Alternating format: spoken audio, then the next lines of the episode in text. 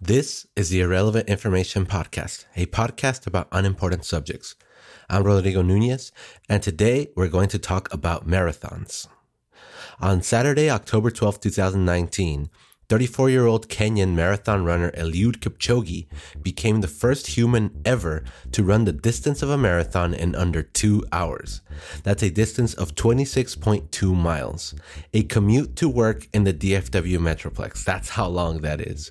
He ran that distance in 1 hour, 59 seconds, 40.2 seconds, which is insanely fast.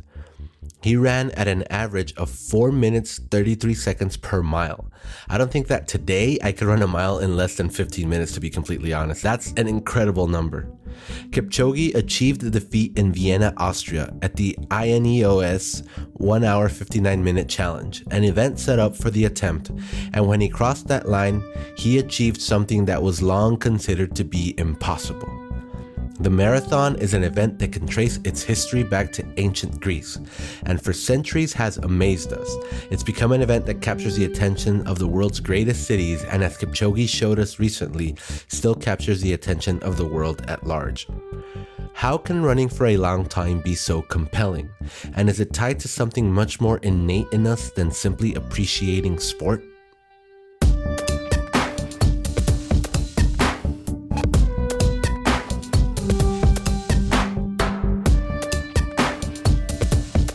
Term marathon comes from the legend of Philippides, a Greek messenger who, according to legend, ran from the battlefield of Marathon to Athens, a distance of about 25 miles, to announce to the Athenians that the Persians had been defeated in the Battle of Marathon in 490 BC.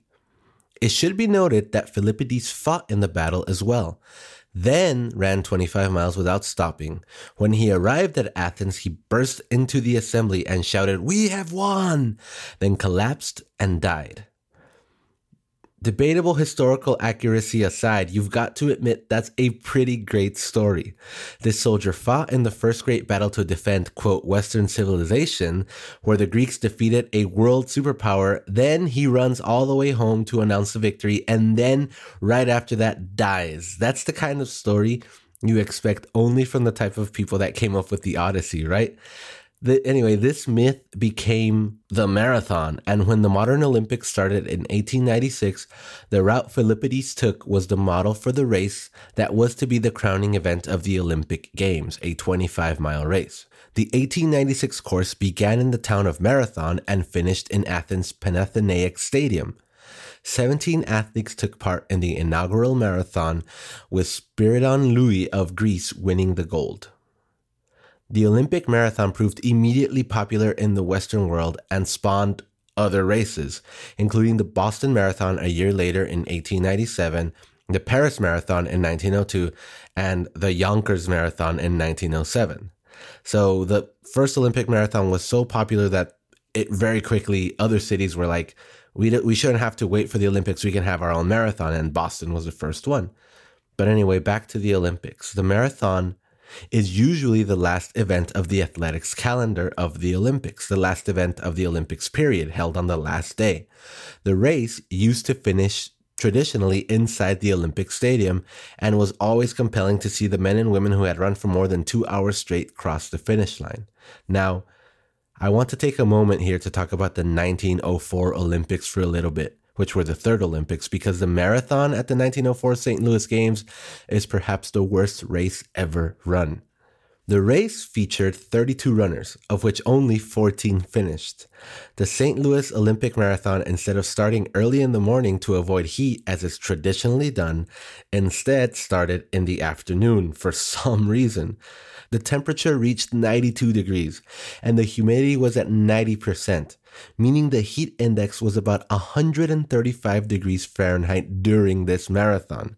Remember, that's like 26 miles running at 135 degrees. That's insane. As if that wasn't bad enough, all of the marathon, with the exception of the start and end, was run on dirt roads which race officials riding cars ahead of and behind of the athletes were shooting up huge dust clouds onto the athletes. So It felt like 135 degrees Fahrenheit. The athletes were literally eating dust as they ran, and there was only one source of water in the entire marathon.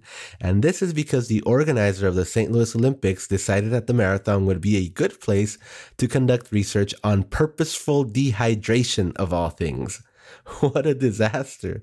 Now, the first guy that finished was an American by the name of Fred Lorz, and he finished because he didn't actually win the race. Now, he finished after he had quit the race after nine miles and literally hitched a ride back to the stadium in a car and he was waving at other runners as he drove back.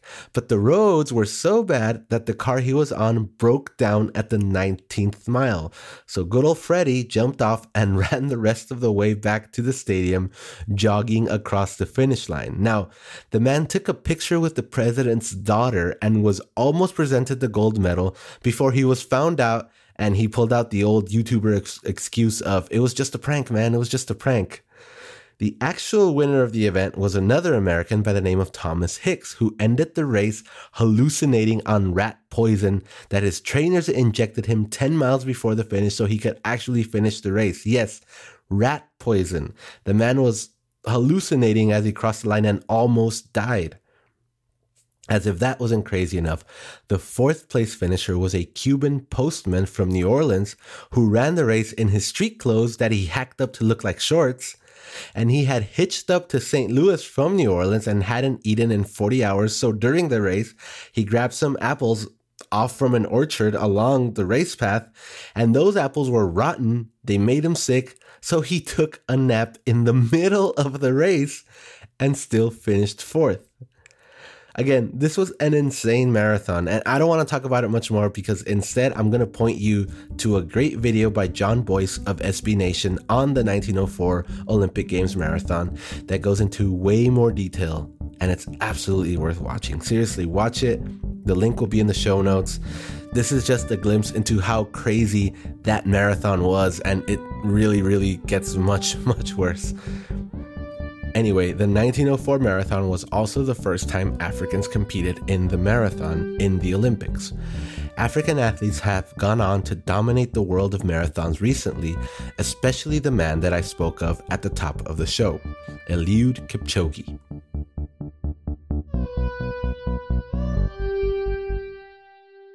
Eliud Kipchoge is a 34 year old Kenyan long distance runner and is arguably the greatest long distance runner of all time. He won the Olympic marathon in 2016 with a time of 2 hours, 8 minutes, and 44 seconds, and then set the marathon world record of 2 hours, 1 minute, 39 seconds on the 16th of September 2018 at the 2018 Berlin Marathon. In addition to those times, he's run marathons with the times of 2 hours, 2 minutes, 37 seconds in 2019, 2 hours, 3 minutes, 5 seconds in 2016, 2 hours, 3 minutes, 32 seconds in 2017, 2 hours, 4 minutes, flat in 2015, 2 hours, 4 minutes, 5 seconds in 2013. He's won 10 of the 11 marathons he's entered, placing second only once to Wilson Kipsang in the 2013 Berlin Marathon, where Kipsang set a new world record. And now, all of these numbers are impressive. All of these numbers are amazing. He holds the world record, but you'll notice that his most recent run, the run that I spoke of at the top, isn't actually considered a world record. The run he had at the 2019 INEOS 1 hour 59 minute challenge in Vienna, where he ran the distance of a marathon, wasn't actually considered running a marathon. And the Associated Press details just how different this event was to a regular race. They say, quote, Different to an ordinary race, event organizers had set a nine day window to be flexible and stage the run in the best possible weather conditions. Also, Kipchoge was supported throughout his run by 36 pacemakers who accompanied him in alternating groups, with five athletes running ahead of him in a V shape and two others closely following. Unlike a normal race, a timing car just in front of the pack also helped keep the schedule pace and was equipped with a laser beam projecting the ideal position on the road, parts of which also had painted stripes to indicate the optimum racing line. Furthermore, Kipchoge received drinks handed over by a cyclist to prevent him from having to slow down. End quote. In addition to this, the, the race also took place in an area that was mainly flat. The trees covered all the wind. There was a lot of other factors. So, yeah, this was not at all a normal marathon. And that's why this time, as impressive as it is, isn't considered a real marathon time and isn't ratified by the governing bodies as a world record. Still, it was a compelling event. It was televised all over the world. It became a trending topic on Twitter. Kipchoge was saying things like, no human is limited. It was an important moment. The two hour marathon had been broken. Why do so many people care about the marathon though? Have you ever tried distance running? It's awful.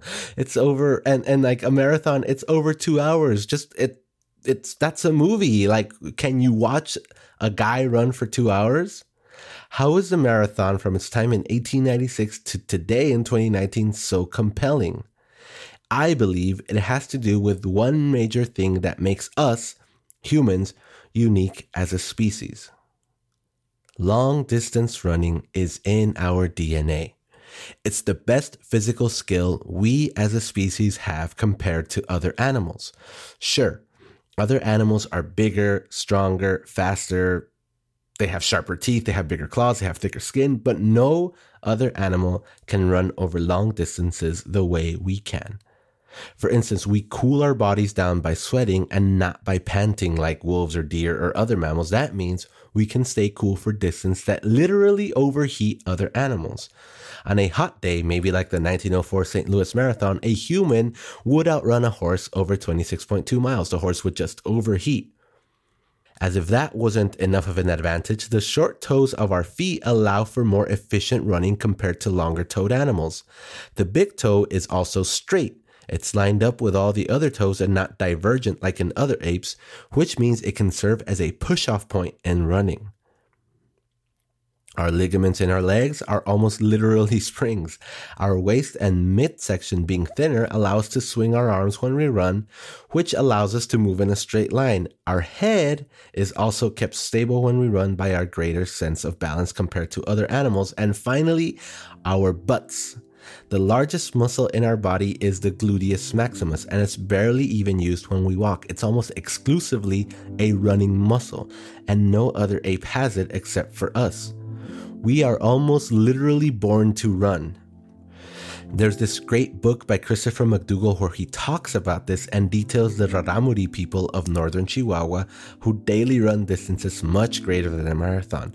They're natural ultra marathon runners through harsh terrain and rarely suffer any injuries. It's a fantastic read that I highly recommend. Again, that's Born to Run by Christopher McDougall. Look it up, it's really good.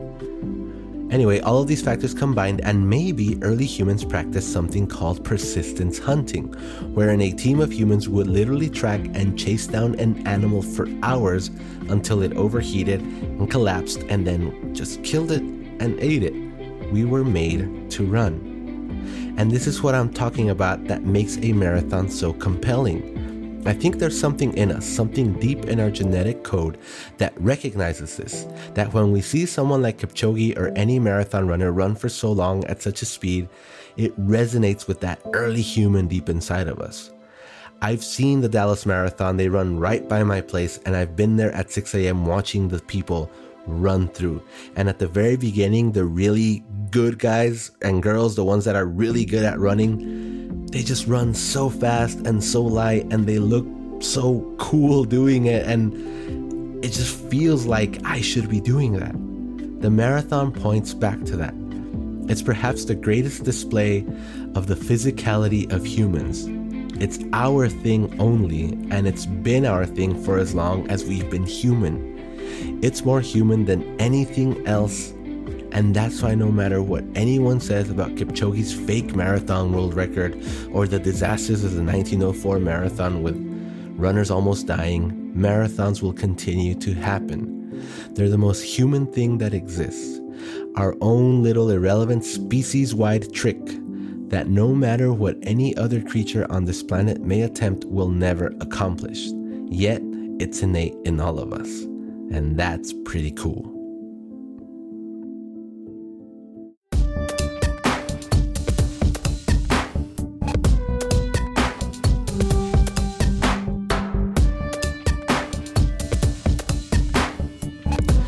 That's it for this week's episode. Thanks so much for listening. Um, yeah, like I said, this show has some really good links in the show notes, both to Jon Bois's video and to the book Born to Run by Christopher McDougall. Check that out in the show notes. Um, see you next time. And as always, OR4 did nothing wrong.